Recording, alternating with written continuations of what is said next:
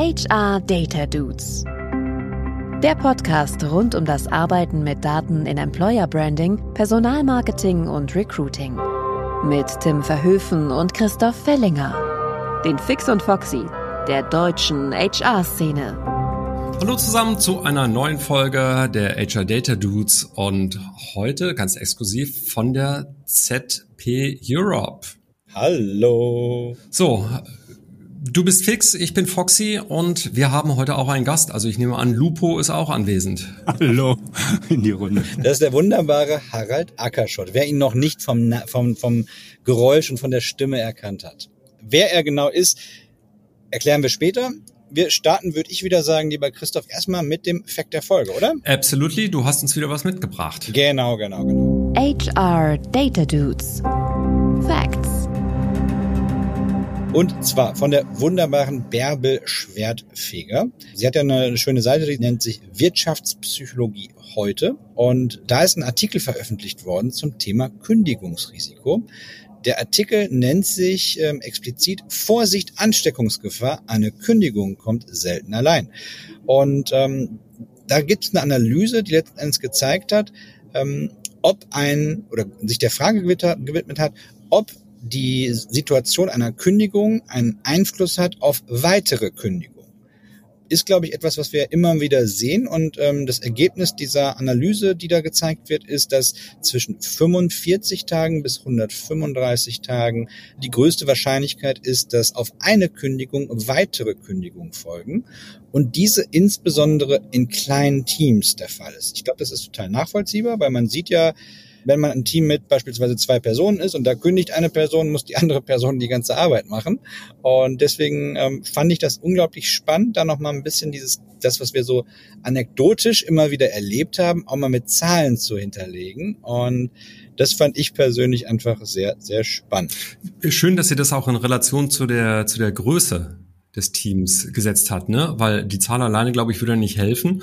Aber ich kann mir gut vorstellen, es sind so Sollbruchstellen und ne, selbst wenn du ein Team von 20 Leuten hast, äh, irgendwann ist so ein Tipping Point, schätze ich mal, und dann beginnt der Erdrutsch.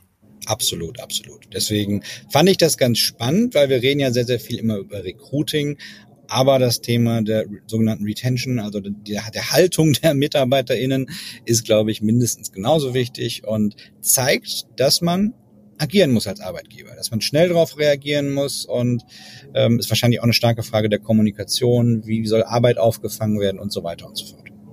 Kleiner Praxistipp an der Stelle. So eine Studie könnt ihr prima zur Hand nehmen, wenn ihr mit eurem Management-Team, eurer Geschäftsführung ins Gespräch gehen wollt, weil ihr schon wisst, dass eigentlich äh, in einem bestimmten Bereich äh, es anfängt zu rutschen und die Kündigungen sich häufen, ist das nochmal eine, eine wissenschaftlich fundierte Belegung, dass das äh, eine Gefahr ist, weitere Kündigungen nach sich zu ziehen. Und nicht nur euer, ba nicht nur euer Bauchgefühl.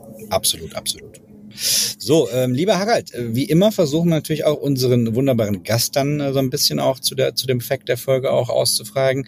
Dein Steckenpferd ist ja jetzt das Thema Eignungsdiagnostik und deswegen erstmal vielleicht die Frage, hier geht's ja um Fluktuation. Hand aufs Herz, ist es eigentlich auch ein Thema, wenn Unternehmen über Eignungsdiagnostik mit dir reden?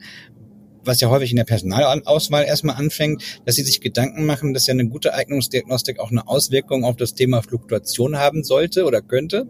Das ist so. Also es gibt ja insbesondere dann die falsche Fluktuation. Ich habe euch sehr gut zugehört. Ähm, ich habe auch Gelegenheit gehabt, in die Studie reinzugucken. Da steht ja auch, das kann so sein.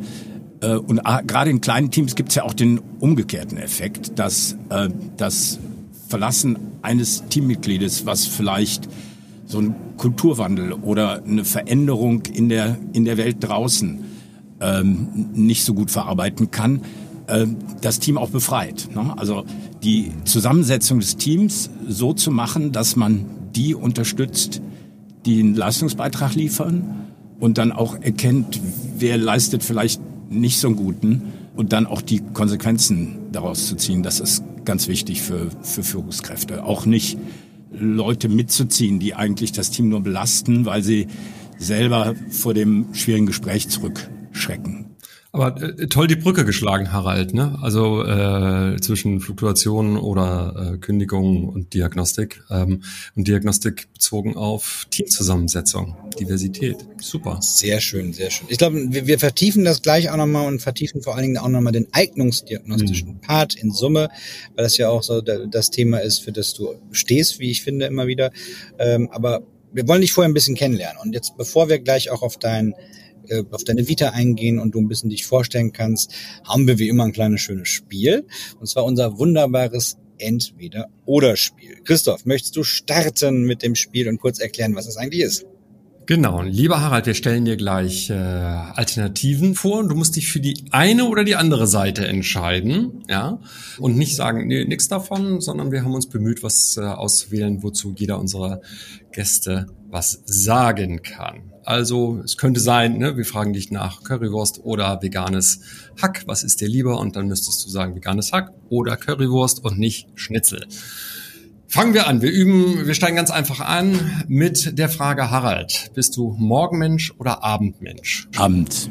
Remote oder im Office? Das ist eine ganz schwierige Frage. Früher war ich immer nur im Office. Ähm Jetzt habe ich remote gelernt, aber ich freue mich, dass ich dich, Tim, jetzt vor mir sehe und äh, freue mich, Christoph, dass du dabei bist. Aber wenn du noch hier wärst, dann wäre das mein Wunschsetting gewesen. Ah, sehr schön, schöne Antwort. Harald, PowerPoint oder Excel? Prezi. Für alle, die das nicht kennen, ist es näher an PowerPoint als an Excel. Ja, okay, das hast du gut, gut gesagt. Aber, aber es ist natürlich, es ist natürlich eine Zerreißprobe. Man muss auch kommunizieren. Aber wenn ich nicht kommunizieren muss, dann denke ich gerne nach und dann wird es am Ende des Tages äh, SPSS, äh, XLR oder irgendwas sein, wo man in Daten reinguckt. Eine wunderbare Übergang zur nächsten Frage. Statistik selber rechnen oder andere Experten fragen? Die Annika kann besser als ich rechnen. Wir reden viel und denken gemeinsam nach, aber sie ist ordentlicher und räumt mein Chaos der Gedanken mit auf, weil Chaos kann man in den Daten nicht mehr gebrauchen. Beim Denken kann es inspirieren und fruchtbar sein, aber die Daten müssen sauber sein. Für die Leute, die nicht genau wissen, wer Annika ist, Annika, das wirst du, glaube ich, gleich nochmal in der Vorstellung auch nochmal kurz, vielleicht auch kurz erklären. Dann sehe ich hier ganz viele äh, HörerInnen mit Fragezeichen im Auge. Dann, Harald, mit Hypothesen oder explorativ in die Daten? Nix ist besser als eine gute Theorie. Ähm, man hat eine Hypothese oder ich habe gerne eine Hypothese und äh, wenn die dann umkippt, dann äh, wird's spannend. Also Start ist die Hypothese, wenn die hält, freut man sich. Wenn die nicht hält, dann ist man gefordert mit der Exploration und dem Denken. Mehr Zeit für Datenvisualisierung oder Analyse? Analyse. Und lieber eins oder lieber null? Gibt's beides nicht bei mir. Kommt beides nicht vor. Ist immer nur okay. dazwischen. Sorry. Also 0,5. Sehr schön, sehr schön, sehr schön. Vielen lieben Dank, lieber Harald. Ähm, ich finde es immer ganz schön, wenn man dadurch auch noch mal ein paar andere Facetten aus einem Menschen rauskitzeln kann. Ähm, aber lass uns trotzdem gern auch mal so den klassischen Weg nochmal wählen. Harald, wer, wer bist du eigentlich? Also wenn du fragst, wer ich bin, dann sage ich, ich bin ein Psychologe, weil das habe ich mal gelernt und das ist für mich das zentrale Thema, um das herum ich mich entwickelt habe. Ich habe dann irgendwann vor 100 Jahren, als ich gerade die GmbH gegründet habe, in einem Fitnessstudio mal angekreuzt, ich wäre Kaufmann. Aber das habe ich nur so gemacht, um vielleicht nicht zu sagen, dass ich ein Psychologe bin. Das war ich nicht wirklich. Aber erzähl noch mal ein bisschen, was, was machst du so und auch natürlich für unsere HörerInnen besonders interessant, das Thema, was machst du eigentlich auch mit Daten? Ich habe, wie gesagt, mal Psychologie studiert. Das ist ein Datenfach. Da ist Statistik 1, Statistik 2 das, was dann viele schockiert, die irgendwie den Freud gelesen haben oder den Jungen und dann äh, rechnen müssen. Äh, ich komme aus der Mathe, ich habe mich drum gedrückt, Physik und Mathematik zu studieren. Ich hätte keine Idee gehabt, was ich damit im Leben machen kann, äh, weil ich schon ein bisschen älter bin und ich wollte weder in einem Kernkraftwerk arbeiten noch Versicherungsmathematiker sein. Äh, und mehr Berufsoptionen habe ich damals dazu nicht gesehen. Also Psychologie kann man viel rechnen, ähm, kann man Menschen versuchen zu verstehen auf der Ebene von vielen Menschen, von Wahrscheinlichkeiten und dann, ich bin kein Therapeut geworden, äh, auf der Ebene der einzelnen Menschen bleibt es trotzdem schwierig. Ich habe dann viele Schleifen gemacht. Wir haben Kommunikation gemacht. Wir haben untersucht, warum äh, vor dem Handy, was das konnte, in der Messe Düsseldorf die Menschen ihre, ihre Autos äh, abends nach dem Messebesuch am Parkplatz nicht mehr wiederfinden.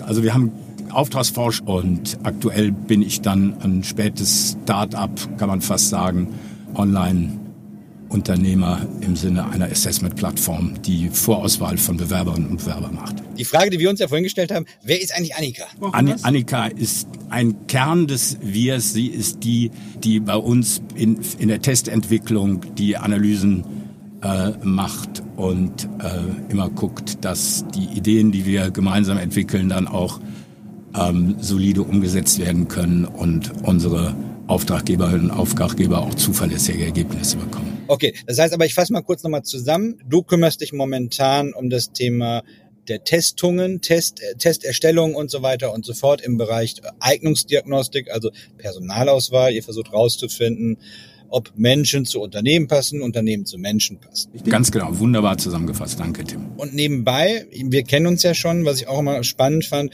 du hast auch an der Recruiting Dean mitgearbeitet, die ja ganz viele Leute wahrscheinlich auch gar nicht so hundertprozentig kennen. Schaffst du es einmal ganz kurz zu sagen, was genau ist diese Dean? Ja, also in den 80er und 90er Jahren gab es mal so eine Welle, wo ganz viele Scharlatane mit Tests oder auch Unternehmen, die sich selber was ausgedacht haben, dann irgendwie dachten, damit kann man vernünftige äh, Personalauswahl machen. Und ähm, der Berufsverband der Psychologen hat sich damals überlegt, wie können wir da einen Qualitätsimpuls setzen. Und ich war damals auch in der Rolle im, im BDP. Und wir haben dann überlegt und haben gesehen, dass DIN, das Deutsche Institut für Normung, schreibt ja Normen, Grundsätze, Regelwerke, Leitlinien. Und dann haben wir dort angerufen, die haben gesagt, ja, das können wir, das ist für uns neu, auch in diesem Dienstleistungssektor was zu machen. Äh, aber was wir, das DIN kann, wir können alle Stakeholder an einen Tisch bringen und dann können Sie Psychologen mit denen das diskutieren und gemeinsam erarbeiten. Aber denken Sie nicht, Sie können mit dem, was Sie sich ausgedacht haben, einfach dann eine Norm schreiben und wir machen dann den DIN-Stempel drauf. Sondern die haben uns das dann erklärt und so war das auch, dass wir in einem langen, teilweise auch sehr mühsamen Prozess einen Konsens gefunden haben zwischen Wissenschaft, Praxis, Anwendung, um dann ja eigentlich das Science Practitioner Gap zu schließen, weil das der Konsens zwischen Wissenschaftlern und Praktikern äh, ist, was gute Eignungsdiagnostik sein sollte und was man auch im Unternehmen leisten kann. Sehr gut. Und Harald, sag doch mal, wobei hilft in denn so eine DIN in praktischen Einsatz? Was kriegst du zurückgespielt aus den Unternehmen? Also wir sehen, dass es im, äh, in öffentlichen Organisationen praktisch keine Ausschreibungen mehr gibt, die sich nicht auf die DIN beziehen. Und wir lernen, dass es auch, äh, und das ist eine ganz, ganz schöne Entwicklung, durch die durch die äh, Öffnung ein bisschen der Studiengänge äh, gibt es ja viel, viel mehr Psychologinnen und Psychologen auch in den Unternehmen. Und dann kommt aus der Mitte der Organisation kommt so ein Impuls und sagt, hier, ihr könnt natürlich gutsherrlich äh, äh, Personalauswahl nach, nach Bauchgefühl machen, aber es gibt da sogar einen Standard, wie man es richtig macht. Nachvollziehbar, fair, objektiv und auch so, dass man die bessere Passung dann im Unternehmen hat, als wenn man sich in einem Gespräch in jemand verguckt und dann irgendwie nach drei Monaten merkt, naja, ich habe mich da in jemand verguckt, aber irgendwie äh, haben wir uns beide gemocht, aber so auf der Arbeitsebene passt das dann doch nicht so. Das begreifen immer mehr Unternehmen, die so ein bisschen wach sind. Und sagen, wir verlinken euch die DIN auf alle Fälle unten in den Show Notes ich, ich möchte noch mal eine, eine Grundsatzfrage stellen, die mir wichtig ist, weil wir sprechen über Eignungsdiagnostik. Ne, das ist ja so ein bisschen das Thema, was am Anfang ist. Magst du noch mal so vielleicht in ein oder zwei Sätzen versuchen, was ist eigentlich Eignungsdiagnostik? Weil es, glaube ich, auch sehr unterschiedliche Interpretationen dieses Begriffes gibt. Ja, also das ist so, was das Wort sagt. Es geht um Eignung und es geht um Diagnostik. Das heißt, es geht darum festzustellen, ob eine Person für etwas geeignet ist. Und deswegen braucht Eignungsdiagnostik immer eine Frage, ne, eine Anforderung. Ich möchte jemand, der gut schreinert und nicht einen, der gut schweißt. Und dann ist die Eignungsdiagnostik der Akt, alles, was man dazu macht, festzustellen, ich habe jetzt hier einen möglichen Kandidatin oder Kandidat, ähm, kann die schreinern oder ich habe drei, wer von denen kann das am besten und passt auch in meine Arbeitsumgebung, weil es gibt die zwei Elemente, sachlich, fachlich etwas gut zu machen, was nicht heißt, dass man mal eine Ausbildung dazu braucht, aber auf der anderen Seite eben auch, dass es zu unserer Arbeitsweise in unserem Team, in unserer Organisation, in unserer Firma passt. Und ich glaube, meistens wird es missinterpretiert, weil das würde jetzt erstmal bedeuten, was du sagst, was auch vollkommen richtig ist, dass sämtliche Selektion, also ich scha schaue mir einen Lebenslauf an, ist Eignungsdiagnostik in dem Moment schon, weil ich ja irgendwas schon habe, mit dem ich den Lebenslauf vergleiche, selektiere, deselektiere und so weiter. Die meisten Menschen denken bei Eignungsdiagnostik an ein Assessment Center, an einen Intelligenztest und so weiter und so fort. Deswegen wichtig, denkt dran, Eignungsdiagnostik ist mehr, liebe Hörerinnen. Ähm, und jetzt finde ich einen Punkt, und jetzt kommen wir ein bisschen zu dem Thema, unseres allgemeinen Podcasts, nämlich das Thema Daten, total spannend. Eignungsdiagnostik ist in meiner Wahrnehmung innerhalb des ganzen Talent Inquisitions Bereichs der Bereich, der eigentlich wissenschaftlich am krassesten erforscht ist. Es gibt so unglaublich viele tolle Studien mit äh, guten Erkenntnissen, wo es auch in vielen Bereichen jetzt wirklich einen wissenschaftlichen Konsens über die Grundausrichtung von vielen Dingen gibt. Es gibt unglaublich viele Daten und trotzdem wenn wir über Data-Driven Recruiting sprechen, ähm, dann denken die Leute an Stellenbörsen, an Klickzahlen, also an ganz viele Themen, über die wir immer sprechen. Warum denken viel zu wenig Menschen an Eignungsdiagnostik dann, lieber Harald? Tim, ich weiß es nicht, weil mir erscheint das so offensichtlich, dass das dazugehört und zentral ist. Aber vielleicht fragst du mal die Kollegen vom QEP, weil die haben sich ja entschieden, einen Verband zu gründen, der Quality in Employer Branding heißt. Und die haben das Employer Branding ganz ganz groß gemacht. Vielleicht fehlt noch so, ein, so, eine, so eine Stimme für die Eignungsdiagnostik, die ähnlich stark und mächtig ist. Oder der Queb öffnet sich, was er, glaube ich, auch tut, habe ich gehört. Ja, absolut, absolut. Und Christoph, du bist ja im Queb. Äh genau. Und vollständig heißt es ja äh, Bundesverband für Employer Branding, Personalmarketing und Recruiting. Und ich äh, ist, in meiner Zeit ist es auch so gewesen, dass die Arbeitsgruppe Recruiting sich umbenannt hat in die Arbeitsgruppe Recruiting und Diagnostik. Einfach genau aus dem Grund. Und tatsächlich, äh, Harald, du und ich, wir kennen uns ja auch tatsächlich aus einem Treffen genau dieser Gruppe. Und ich möchte an der Stelle sagen, das war das erste Mal, dass ich, glaube ich, von Max Mendius das Wort den, was der R-Wert also der Buchstabe R spielt anscheinend eine große Rolle in der Diagnostik, Harald. Vielleicht kannst du was dazu sagen. Ja, das ist, es geht da um die operationale Validität von, von Testverfahren und um Wahrscheinlichkeiten und Korrelationen, die ähm, bestimmte Personenmerkmale mit Arbeitsleistung in Verbindung bringen. Und ich kann mich erinnern, dass das total spannend gewesen ist, weil wir das diskutiert haben im Zusammenhang mit den unterschiedlichen Diagnostikverfahren und auch unterschiedlichen Diagnostikanbietern, die ja an alle auf Unternehmensseiten immer wieder rantreten.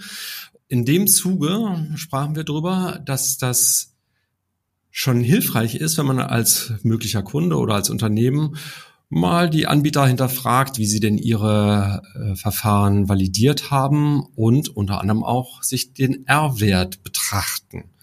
Kannst du dazu vielleicht ein bisschen was sagen? Worauf sollen denn Unternehmen achten, wenn sie mit den verschiedenen Auswahlverfahren konfrontiert werden? Ja, ja das kann ich sehr, sehr gerne machen. Wenn du die beiden Normen, wie es sie mal gab, ähm, vergleichen würdest, würdest du sehen, dass in der alten Norm standen auch Zahlenwerte drin.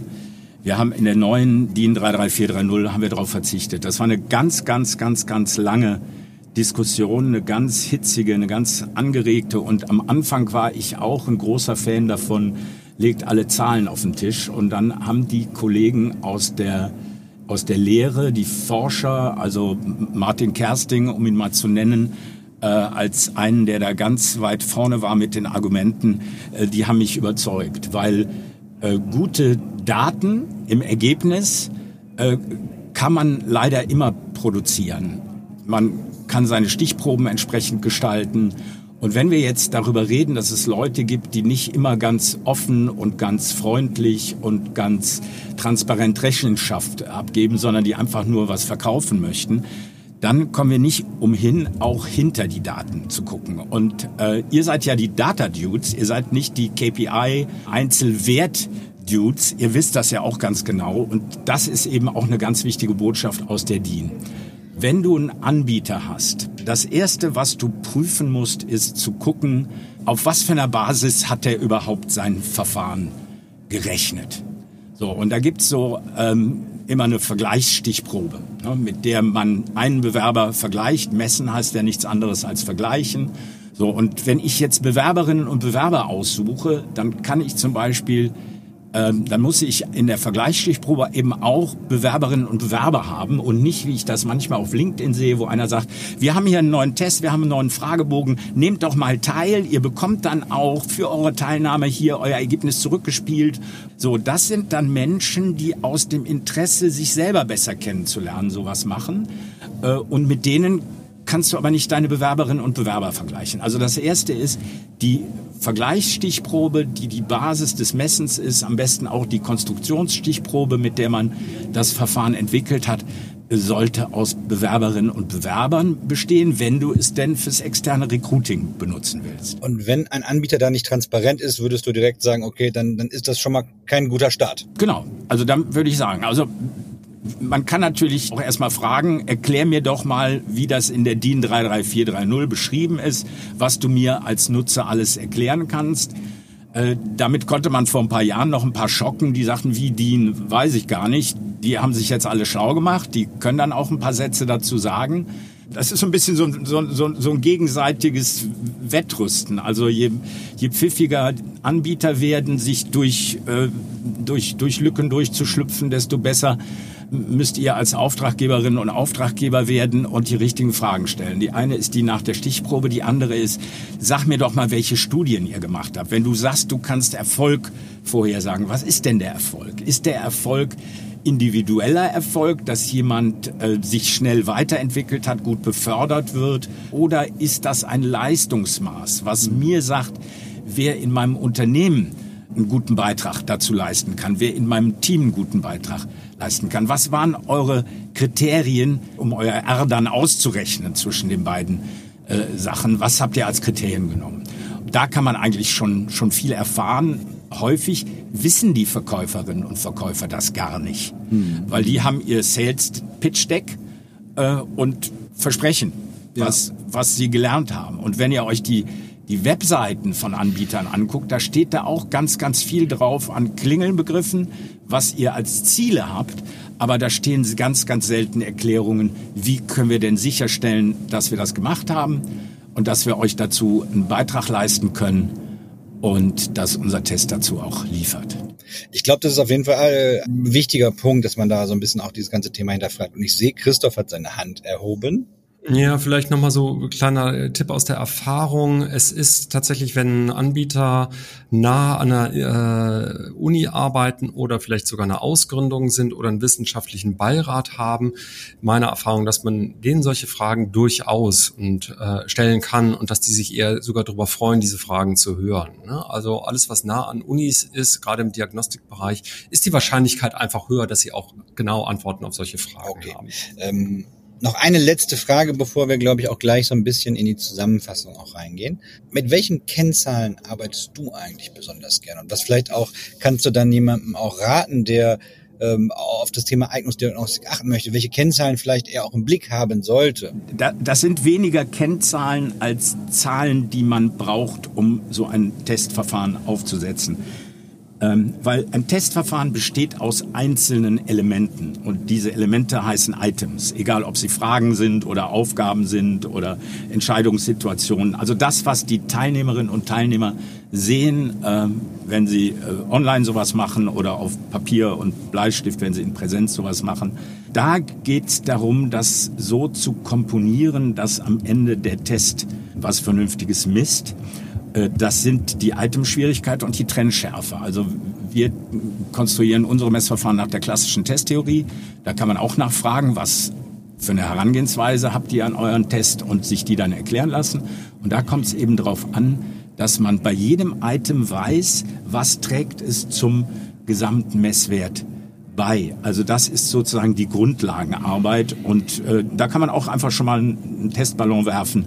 Wie viele Items aus eurem Itempool habt ihr denn weggeschmissen, bevor ihr das marktgängige Verfahren äh, hattet? Wie, wie lang war euer Prozess? Was habt ihr da gemacht und euch das erklären lassen? Und am Ende kommt es natürlich auf diese eine äh, die prädiktive Validität an, also wie viel von zukünftiger Leistung äh, sagt mein Messverfahren voraus.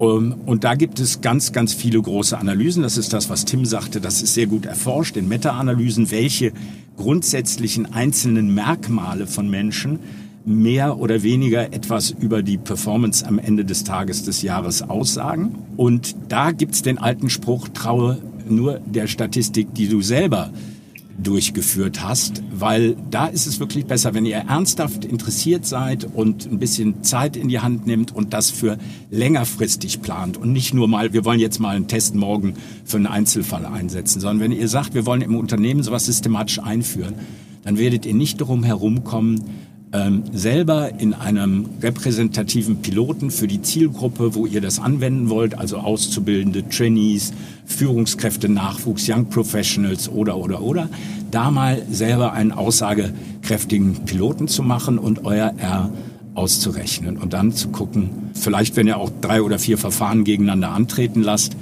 äh, welches wählen wir dann aus, dass das, was in unserem Einsatzgebiet die, den besten Beitrag liefert. Und das steht eben auch in der DIN. Es gibt kein Allheilmittel, es gibt nicht die Güte eines Verfahrens an sich, so ähnlich wie ein Medikament, was dann eben dem einen bei der Grippe hilft, aber dem anderen eben nicht bei seinem Rheuma. Ne?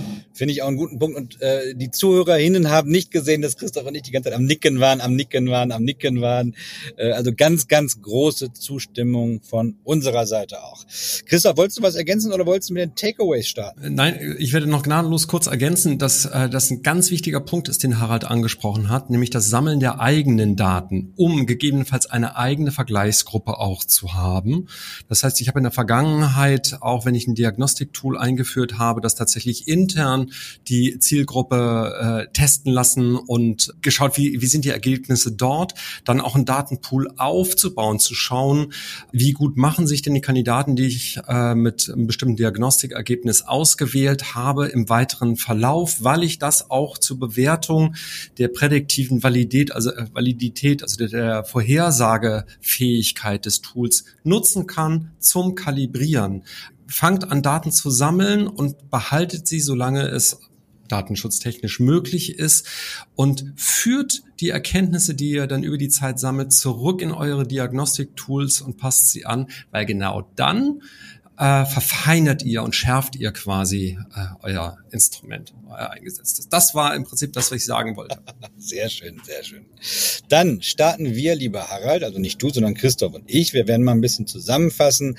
Ähm, du kannst auch gerne mitmachen. Was eigentlich unsere drei Takeaways sind aus dem, was wir heute besprochen haben. Die Takeaways.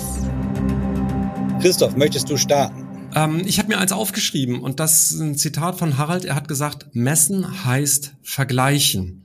Das heißt, eine Vergleichsgruppe ist immer notwendig und zwar nicht Äpfel und Birnen miteinander vergleichen, sondern zuschauen, dass man eine Vergleichsgruppe hat bei der Auswahl eines Tools, die aus einer repräsentativen Gruppe mit vergleichbaren Kriterien besteht. Das ist ein sehr, sehr guter, weil den wollte ich gerade auch nehmen. Edge, deswegen habe ich angefangen. Das ist, nee, das ist mir auch äh, hängen geblieben und dann würde ich mal einen Punkt weiter mitnehmen. Stellt die richtigen Fragen und hinterfragt, wenn euch irgendwelche Tools äh, angeboten werden im Bereich Eignungsdiagnostik. Es gibt viel an Daten, es gibt viel an Wissenschaft. Das heißt, man kann da durchaus die Anbieter und sollte diese Anbieter auch challengen da, weil das ist die Aufgabe, die wir dann auch als gute RecruiterInnen haben, da wirklich auch reinzugehen. Das wäre mein zweites Takeaway. Dann darf ich auch das ergänzen. Wir hatten das in der letzten Folge mit Norman und zum Thema KI. Es ist immer die Frage, wie ein Instrument trainiert wurde. Also wollt ihr bei der Auswahl auch verstehen, wie es trainiert wurde. Bringt mich zu meinem letzten Takeaway und der ist, sammelt Daten in der Diagnostik über das Recruiting hinaus. Schaut, ob die Auswahl, die ihr auf Basis oder mit Hilfe, nicht nur auf Basis, mit Hilfe eines Diagnostiktools gemacht habt, wie sich die Personen weiterentwickeln und nutzt diese Erkenntnisse äh, zum Kalibrieren eures Diagnostiktools. Sehr schöner Punkt, sehr schöner Punkt. Cool. Ähm, wir sind fast am Ende angekommen. Und äh, als wie immer hat, haben unsere Gäste natürlich die Möglichkeit, noch eine Empfehlung auszusprechen. Die Dude-Empfehlung. Lieber Harald, hast du was vorbereitet? Ich habe zwei Empfehlungen. Ähm, also mein Papa war Handwerker, von daher ich bin Handwerkssohn. Die sagen immer, Klappern gehört zum Handwerk. Ich empfehle euch ähm, Eignungsdiagnostik von äh, Günter Schmidt, Norbert Gantner und mir. Das ist ein Buch im Beuth Verlag. Das äh, ist Eignungsdiagnostik mit der DIN 33430. Und ähm, was ich immer empfehle, für jeden, der sich Gedanken macht über Können und Wollen, von Aljoscha Neuberger Mach, was du kannst. Das ist ein wunderbares Werk, was die Illusion so ein bisschen hinterfragt, dass wir alles erreichen können, dass es wichtig ist, äh, etwas gerne und mit Feuer und Eifer zu tun. Wenn man dabei vergisst, was man eigentlich gut kann, dann äh, begibt man sich damit auf den Holzweg. Äh, also von daher Aljoscha Neuberger, mach, was du kannst. Super. Werden wir auch die Shownotes in die Shownotes reinpacken, damit ähm, unsere HörerInnen das auch lesen können. Super. Christoph. Damit sind wir am Ende der Folge. Ich wünsche euch einen ganz tollen Tag noch auf der ZP Europe in Köln. Habt Spaß und trinkt einen Kölsch für mich mit oder zwei. Vielen lieben Dank und danke, lieber Harald, dass du da warst. Sehr gerne, vielen Dank. Thanks for having me, sagen die immer so schön auf Englisch. Danke, dass ihr mich eingeladen habt. Macht's gut, ciao. Ciao, ciao. HR Data Dudes. Der Podcast rund um das Arbeiten mit Daten in Employer Branding, Personalmarketing und Recruiting mit Tim Verhöfen und Christoph Fellinger. Den Fix und Foxy der deutschen HR-Szene.